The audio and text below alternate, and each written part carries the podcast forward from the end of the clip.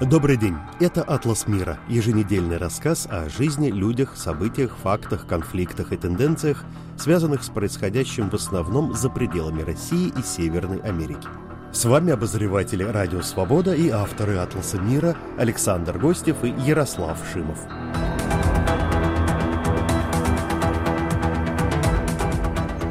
Сегодняшняя наша тема, увы, та самая, к которой мы в последние месяцы обращаемся наиболее часто – пандемия коронавирусной инфекции. В среду 5 августа, по официальным данным, число умерших от болезни COVID-19 в мире превысило 700 тысяч. Это означает, что каждый день коронавирус уносит в среднем 5900 человеческих жизней, или 247 в час, или, для еще большей наглядности, можно сказать, что каждые 15 секунд на нашей планете от коронавирусной инфекции умирает один человек. Печальное лидерство по числу погибших в ходе пандемии принадлежит, конечно, по-прежнему Соединенным Штатам, свыше 155 тысяч. Президент Дональд Трамп, которого многие упрекают в том, что он с самого начала недооценил опасность коронавируса, прокомментировал в интервью новостному порталу Axios новые печальные известия несколько философски. Я цитирую да, это правда, люди умирают, но это не значит, что мы не делаем все, что в наших силах. Ситуация под контролем, в той степени, в которой она может быть под контролем. Это ужасная эпидемия. Конец цитаты. Другие страны, в которых ситуация с пандемией COVID-19 тоже крайне тревожная – Бразилия, Мексика и Индия – Бразильский президент Жаир Болсонару, в отличие от Трампа, так и не вышел из рядов так называемых ковид-диссидентов и по-прежнему говорит, что пандемия не так страшна, хотя он сам перенес ковид-19, пусть и в легкой форме. На днях о том, что и у него был коронавирус, заявил другой известный ковид-диссидент, президент Беларуси Александр Лукашенко. В целом, Латинская Америка стала этим летом одним из самых крупных очагов пандемии. Эксперты ООН предупреждают, что социальные проблемы региона, где более 100 миллионов человек живут в трущобах и в стесненных условиях, способствуют распространению коронавируса. Но и в более благополучных странах отмечены новые вспышки заболевания. Среди них Австралия, Япония, Болгария, Бельгия, Израиль, Чехия и Узбекистан – Итак, эпопея коронавируса что, бесконечна? К чему мы успели уже привыкнуть и что нас ждет? Об этом мы и говорим сегодня. Ярослав, мы сегодня говорим о том, что пандемия коронавируса или пандемия COVID-19, наверное, что правильно, мучает мир, по большому счету, уже пять месяцев. За этот срок можно уже к чему-то привыкнуть, что-то понять и начинать делать выводы разные о том, как наша повседневная жизнь изменилась и каковы тенденции. Прогнозов мы делать, наверное, не станем, потому что только Господу Богу известно, как, когда и каким образом это все закончится. Но я бы для себя отметил две вещи. Первое. Мы привыкли к тому, что у нас очень ограничена свобода передвижения, что государство определяет прямом смысле слова. Наш распорядок дня с вами, вот буквально с самых утренних часов и до того времени, когда большинство населения каждой страны мира ложится спать. И то, что мы по-прежнему способны выполнять ежедневные свои функции, рабочие, бытовые, какие-то личные, без огромного ущерба, на мой взгляд. О чем говорилось, ну, еще, скажем так, весной, когда были, ну, совсем панические настроения, о том, что все связи будут разорваны, торговые, экономические, социальные, производственные, транспортные и так далее. И мир скатывается в коллапс. Мир сейчас, безусловно, переживает все это очень тяжело. Я смотрел цифры падения ВВП европейских, некоторых латиноамериканских и азиатских азиатских стран, они небывалые. Такого, конечно, не было со времен э, еще 30-х годов 20 века, Великой депрессии, но тогда там на ВВП Таиланда или Бразилии там, или Колумбии никто не смотрел. А сейчас это важно, потому что все очень взаимосвязано. Но все-таки, на мой взгляд, катастрофы, которую предсказывали в марте-апреле, пока, пока не наступила. Я соглашусь, да, катастрофа не наступила, но, может быть, речь идет об отложенной катастрофе. Я тут, как всегда, склоняюсь к более таким пессимистичным взглядом на вещи. Да, действительно, если посмотреть, к примеру, на Европу, то прогнозы наибольшего падения будут в Италии. И там называются цифры падения ВВП за нынешний год от 17 до 23%. Что-то такое уж очень-очень действительно грозное. А, но если говорить о других странах, то там по большей части это падение а, все-таки будет выражаться, видимо, однозначными цифрами, то есть одной цифрой, а не двумя. Ну или если двумя, то совсем немножко, так сказать, через 10%. Говоря простым языком, то есть 7-12%. Да, где-то так, да. Э, это тоже ужасно, если бы кому-то сказали об этом год назад, что вот в следующем году у вас экономика в вашей стране упадет, там, не знаю, на 10%. Все бы схватились за голову и стали говорить, да что же это такое, откуда такая катастрофа. Тем не менее, да, действительно, во многих случаях приспособление произошло, но ну, непонятно, насколько оно, так сказать, удержимо. К примеру, в ряде стран, вот в Германии, я знаю, так было, в скандинавских странах, той же Чехии, где мы с вами сейчас находимся, правительство буквально уговаривали, что ли, частный бизнес не прибегать к локаутам, к массовым увольнениям, удерживать рабочие места, накачивали, естественно, экономику разного рода чрезвычайными пособиями для малого бизнеса, для наемных работников и так далее. Просто для того, чтобы не множить армию безработных, чтобы не зрели вот эти самые, вы упомянули, Великую депрессию 30-х годов 20 века не зрели те самые гроздья гнева, которых писал в романе в самом известном об этой Великой депрессии Джон Стейнбек. Пока, наверное, все-таки не зреют. Мы не наблюдаем, если брать все-таки более развитые страны, о странах развивающихся, так называемых, наверное, а вы что-то добавите, поскольку вы больше в них разбираетесь. А пока мы не видим акций социального протеста каких-то массовых, а люди терпят, люди э, привыкают действительно, к иному режиму работы, к этим бесконечным удаленкам, там, где они возможны. В общем, как оказалось, психика большинства обществ, она более что ли, гибкая и в соответствии с известным афоризмом Достоевского, да, человек сволочь ко всему привыкает. В данном случае я бы не ругал людей, не называл их сволочами, потому что к достаточно непростым условиям, в которых они оказались в последние несколько месяцев, все-таки значительная часть э, обычных людей приспособилась и делает все возможное для того, чтобы, ну, как-то продержаться на плаву. То есть, да, в общем, я с вашим выводом согласен. Катастрофы пока не наблюдается, но наблюдается падение, а сменится ли оно подъемом? Вот на этот вопрос как раз сейчас и политики, и экономисты ищут ответа. Не знаю, скоро ли они его найдут. Что сейчас пишут европейские интеллектуалы, философы, публицисты, известные умы о том, насколько верно поступило в том или ином случае, поскольку Европа мгновенно с э, прибытием, так сказать, коронавируса развалилась на национальное государство, по сути своей. Каждое государство, каждое правительство принимало свои решения и в разные сроки. О том, о праве этого самого правительства, обобщенного государства, большого брата, ограничивать наши свободы. Наверняка они, как всегда, недовольны. Есть люди типа итальянского философа Джорджа Агамбена, который выступил с таким ярким манифестом, бьющим тревогу по поводу вмешательства государства, по поводу усиления этого вмешательства в частную жизнь. Но я бы сказал, что на самом-то деле государство оно тоже чему-то, видимо, научилось и за тот же 20 век. То есть вмешательство это происходит как бы подспудно, и под тем соусом, что это для вашего же блага. И в данном случае объяснить это довольно просто. Ты не хочешь заболеть? Там, надевай маску, работай на удаленке, соблюдай какие-то правила, так сказать, того же дистанцирования э, в публичных пространствах. Это простые объяснимые вещи, поэтому такой массовой ненависти, она прорывается иногда, массовой неприязни к этому. Вот на днях в Берлине была очень крупная демонстрация, ну, относительно крупная, пара десятков тысяч человек, насколько я понимаю, вышла демонстрация протеста против новой волны вот этих ограничительных мер, связанных с тем, что в Германии происходит. Они, правда, скорее такие локальные и региональные, чем общенациональные, но все-таки вспышки опять коронавирусной инфекции. Но надо заметить, что вот эти вот гроздья гнева, я опять вспомню это удачное название, они не очень большие, и они где-то по краям общества, потому что в этих выступлениях участвуют разного рода радикальные группы, как левые, так и правые, как бы люди, которые ну, не находятся, во-первых, в общественном мейнстриме, а во-вторых, они громкие, но они все-таки не представляют собой мнение а, действительно а, большинства общества. Ну и ни на что пока, по крайней мере, не влияют. Ну, то есть это протест, э, как вы сказали, маргиналов, но он именно за свободу. Это не экономический протест э, владельцев мелких предприятий, которые недовольны тем, что их заставляют что-то закрывать. Но тут вопрос в чем? Тут я должен опять вернуться к теме э, того, как государство подспудно определяет нашу жизнь.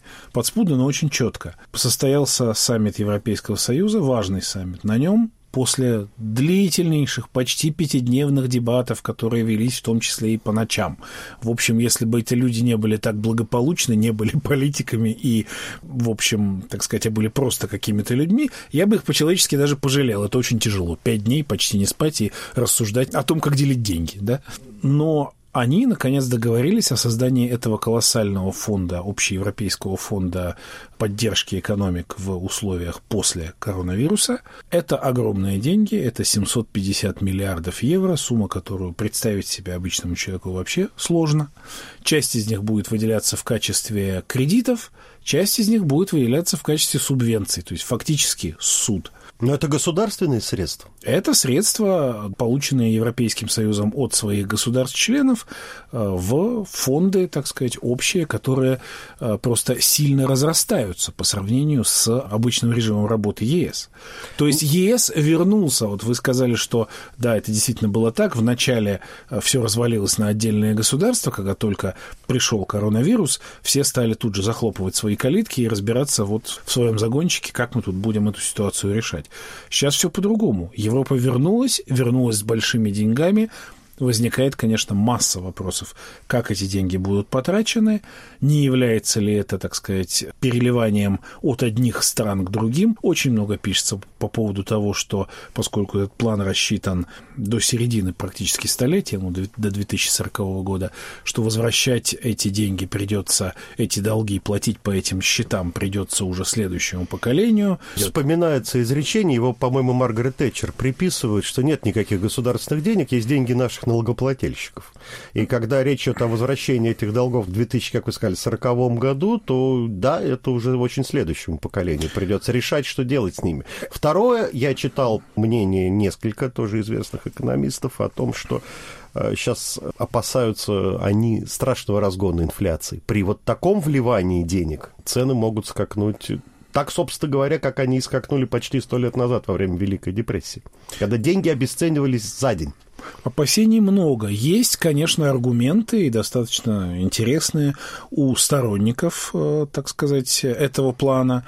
Но это не только аргументы очевидные, что нельзя э, позволить такой крупной, в общем-то, и важной экономике, как экономика Италии, ну, просто лечь на бок. Если действительно, если оставить Италию, предоставить ее э, самой себе, ну, понятно, что она со всеми экономическими цепочками, которые ее связывают с другими странами, ну, она станет источником нового кризиса в Европе. Ей действительно следует помочь. Вопрос, в каком объеме? Вопрос, на что выделять деньги. Э, сторонники этого плана говорят, что деньги будут выделяться в том числе на целевое развитие разного рода э, технологических проектов. И тут, опять же, экономика цепляется за политику. Многие из этих проектов – это проекты Э, так называемой зеленой экономики, по поводу которой тоже идет в Европе колоссальная ожесточенная политическая дискуссия. А какие из этих технологий действительно технологии будущего, которые могут действительно вытянуть Европу и поставить ее, так сказать, в первые ряды, ну, что называется, если выражаться немножко пафосно, тех, кто прокладывает дорогу к прогрессу. А какие из этих э, технологий на самом деле какая-то модная вещь, которая будет, ну... Но, по сути, своей пустышка а да. Озеленение тундры, ну, все вот мы это уже проходили. Что-то такое. Если покопаться в истории, всегда находится некий аналог, конечно, с учетом поправкой на историческое другое время, на другую эпоху и других политических лидеров. В Европе сейчас июль и август. Это всегда огромные убытки, либо огромная прибыль для всех, кто занят в туристической индустрии. Вот мы упомянули Италию, также можно вспомнить и Грецию, и Испанию, да, в общем, и Францию. На самом деле все государства, которые так или иначе у них огромный процент э, национального какого-то дохода зависит от вот этих поступлений. И этого ничего на самом деле не произошло. Уже можно говорить о том, что туристический сезон полностью провален. В Испании тем более, например, там вторая волна или продолжение одной единственной волны коронавируса. Там реально опять уже локдауны, все закрывается. Конечно, идея испанского правительства о том, что ну как-то вот приезжайте, пожалуйста, мы вам обеспечим отдельные лежаки, которые нельзя двигать, и QR-приложение, код, по которому можно будет заказать еду в ресторан ресторане, только бы этот ресторан не закрылся, потому что вообще-то, как обычно, прийти там в кафе, пляжный, прибрежный ресторанчик нельзя будет и так далее, и так далее. Все это рухнуло. Это уже э, совершенно очевидно. И дальше возможно, с приходом осени, с приходом зимы, вот придет та самая вторая волна, только это будет волна не коронавируса, я, по крайней мере, сейчас говорю не о ней, а о волне банкротства. Потому что, да, средиземноморские европейские страны, все в огромной степени, там 20, 30, 40 процентов населения так или иначе связаны с обслуживанием приезжих, с туристическими услугами, с сервисом, гостиницами, автозаправками, прокатом автомобилей, э, пляжами, ресторанами, кафе и так далее. Но, с другой стороны, все-таки раз мы говорим об изменениях, есть немножко положительного. Да, все, по-моему, без исключения правительства Европы, сделали сейчас все возможное, чтобы любой ценой поддержать внутренний туризм, и у многих это очень хорошо удалось. В Германии особенно, в Чехии, в Австрии уже даже появился целый пласт юмора и шуток, стишков по поводу того, что не надо ехать там на какие-то Мальдивы, Египты и даже Ибицу с Майоркой, а вот езжай на соседнее озерцо, и там получишь не меньше, как бы сказать, удовольствия, да еще и за меньшие деньги, и игра на таком национальном чувстве, да, поддержишь своего собственного соседа, который там этот ресторанчик содержит. У вас есть какие-то такие забавные примеры? Знаю, что недавно, например, вы были в, по делам в Австрии. Там заметно вот этот внутренний туризм? Да, сейчас, сейчас на это делается, как вы правильно сказали, довольно большой упор, потому что нет хорошей жизни, как мы понимаем. Естественно, компания есть, естественно, это видно по разного рода плакатам, потому что какие мелькают рекламы в прессе и так далее и тому подобное. А, например, в самой Вене, в столице, там есть э, хэштег «Хорошо путешествовать по Вене», он звучит в переводе. Это такие плакатики, которые сравнивают разного рода венские виды с видами, известными видами других стран. Ну, например, в Вене есть тоже свой небольшой квартал небоскребов, деловой квартал. Вот сфотографирован э, вид на этот квартал и написано «Как в Нью-Йорке, только без джетлега». Ну, вот такой немудренный юмор. Мне больше понравился другой плакат. А, в Вене тоже на берегу Дуная есть там участочки, где есть некие пляжи. Да? Люди ходят, отдыхают, загорают, плавают сфотографирован кусок этого пляжа, написано «Как на Ибице, только без олигархини». Я употреблю такой феминитив, хотя в русском языке он не устоялся. Это намек на недавний скандал, когда бывший вице-премьер Хайнц Кристиан Штрахе а, в не совсем трезвом виде во время отпуска на острове Ибица а, беседовал с некой дамой, которая представилась ему как дочь влиятельного русского олигарха, и он стал развивать свои идеи по поводу того, как он может, его партия может посотрудничать, оказать ее а, мнимому отцу, так сказать, определенные услуги в обмен на определенные инвестиции. Был большой скандал, когда выяснилось, что это все была ловушка, а, дама была актрисой, и, в общем, а, из этого был огромный пшик, а для карьеры Штрахи это означало одно – конец. Ну вот э, сейчас об этом инциденте напоминает э, вот такой забавный плакатик, висящий, в, например, в венском метро. Ну, естественно, в Альпы сейчас тоже ездят в основном местные жители, э, Хотя, надо заметить, конечно, все-таки уже какие-то минимальные транспортные потоки, ну, заметны. То есть в центре той же Вены там слышна итальянская речь, людей гораздо меньше, чем обычно в этот сезон. Но тем не менее. То есть не все умерло, но все в таком полуживом состоянии, и, конечно, все ждут э, того, как это будет в будущем году. Будет ли пресловутая вакцина, исчезнет ли этот вирус, и можно ли надеяться на сезон 2021 года уже в том смысле, что он окажется ближе к нормальному. Уже никто даже не говорит о просто нормальной ситуации. Пусть она будет хотя бы несколько ближе к норме.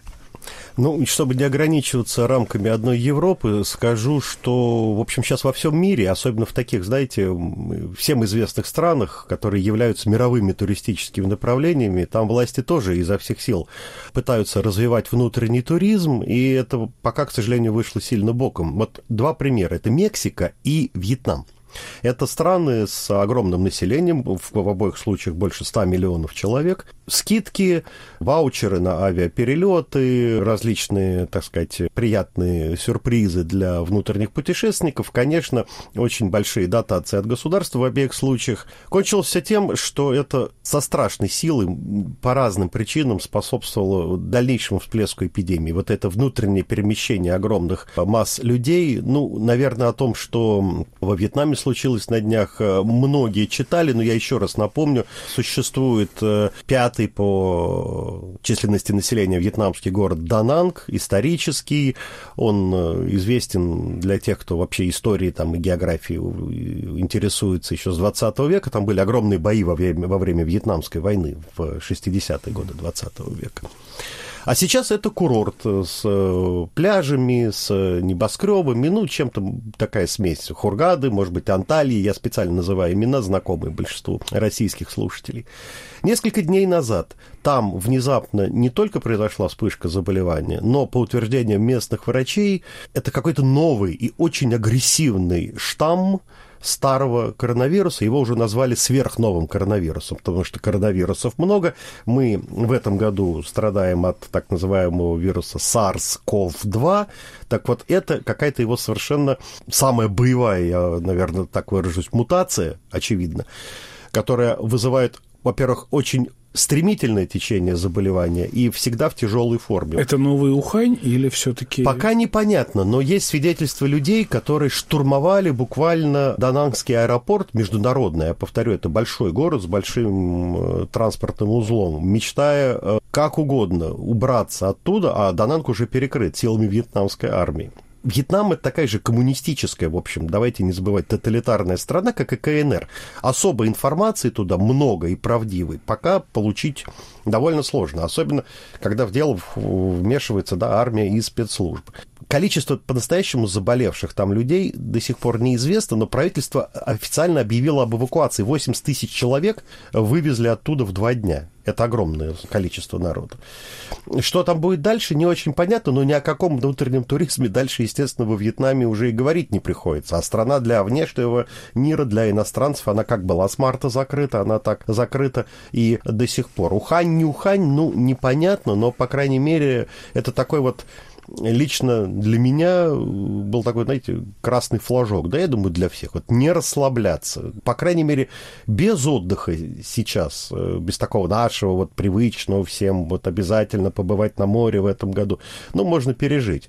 Уже такие мои собственные частные наблюдения. Ну да, мы привыкли, наверное, привыкнем в ближайшее время к тому, что в чем-то будем вести образ жизни, схожий с образом жизни предшествующих поколений наших там родителей, бабушек, дедушек, которые Тут на море могли Ялту. Да, и когда они попадали туда раз в три года в какой-нибудь Сочи или дом шахтера где-нибудь под Анапой, и потом еще три года об этом рассказывали. Ну, люди воспринимали это как само собой разумеющееся, и от этого, по крайней мере, никто не умер, в отличие от эпидемии коронавируса. А вы упомянули Мексику, а там что? Что, что пропустили, что прохлопали или что появилось? Ну, в Мексике вообще с самого начала прохлопали все, позволю себе довольно-таки резкое суждение.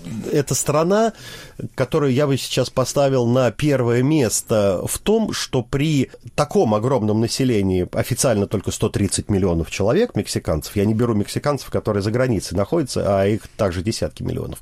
Там меньше всего тестов на коронавирус проводится в мире на единицу, на душу населения или на 100 тысяч человек. То есть картина происходящего там никому не понятна, и в том числе правительство Абрадора. Но в какой-то момент, что называется, все побежали, и они побежали. А давайте-ка мы мексиканцев Э, отправим на курорты Канкуна и Акапулько, раз они пустуют, и американцы к нам или какие-нибудь европейцы сегодня не приезжают, ну и граждане других латиноамериканских стран, кстати, там обожают отдыхать аргентинцы, чилийцы, бразильцы и так далее. И там вспышка как раз на полуострове Юкатан сейчас самая сильная. А до этого Юкатан был э, самой незатронутой территорией Мексики эпидемии. Ну, может быть, потому что это либо джунгли, либо туристические объекты когда туризм сразу обрубили, ну, как бы там движения не было. А потом повалили толпы. И вот эти толпы, конечно, привезли с собой вирус. А что, что сейчас власти делать, не способны просчитать, но это же понятно. Повалят толпы, больше контактов, больше возможностей заражения. Ну, как бы это все элементарная логика. Ну, а почему в таком случае э, то же самое происходит в Германии? Там огромный внутренний туризм, да, немцы, австрийцы, вы уже упомянули, едут в Альпы, возвращаются обратно. Ну, вроде как бы такого не происходит. Или мы об этом не знаем. А в Мексике вот это случилось. Вот этот провал правительства Абрадора, он, конечно, очень сильно может еще обойтись, и ему самому иметь э, долгоиграющие последствия. Я вот не помню, говорили мы с вами в одной из наших предыдущих бесед или нет, как активизировались наркокартели э, да, в да, тему да. с коронавирусом, да? Дочка... Как они помогали. Дочь самого знаменитого на сегодня и растиражированного, я бы сказал, бы Голливудом, Netflix и HBO, уже массы сериалов от Хакина Гусмана по прозвищу Коротышка Эль Чапа. Она же бизнесмен официально, очень известный в штате Синалоа, его родном, а теперь и на всю Мексику. Так мир облетели видеозаписи и фотографии, где бедноте Э, усатые молодые люди в сапогах из кожи игуаны, в сомбреро и в черных очках раздают, ну, просто как в кино, как в романе «Королева Юга». Это огромные коробки с гуманитарной помощью, там и маски, там и еда, и даже выпивка, и даже текилы бутылки там лежали. Прекрасно. И на каждой коробочке профиль усатенького Эль Чапа ну все, теперь эти люди благодарны ему Кому они жизни. будут? Кому они будут благодарны? Ну, понятно, что не или, или Абрадору, который ничего не дал, ничем не помог, и ни одного центава там не выделил на эту помощь. Да, но это сегодня. А вот какие будут долгоиграющие последствия этого? Можно же предсказать? Можно, я думаю. При том, что культура Мексики, она и так, к сожалению, она вот этой преступной психологии, особенно среди молодежи, страшно пронизана. А иначе почему бы до сих пор никому, включая и собственное правительство, и США, и все как бы спецслужбы, деньги, спутники, армию и прочее мира не удалось справиться с этими самыми наркокартелями. Только потому, что у них огромная поддержка местного населения. А будет еще сильнее. Итак, вы слушали «Атлас мира». Продюсер этого выпуска Андрей Амочкин. Авторы и ведущие Александр Гостев и Ярослав Шимов. Мы с вами прощаемся. Всего вам доброго и не болейте.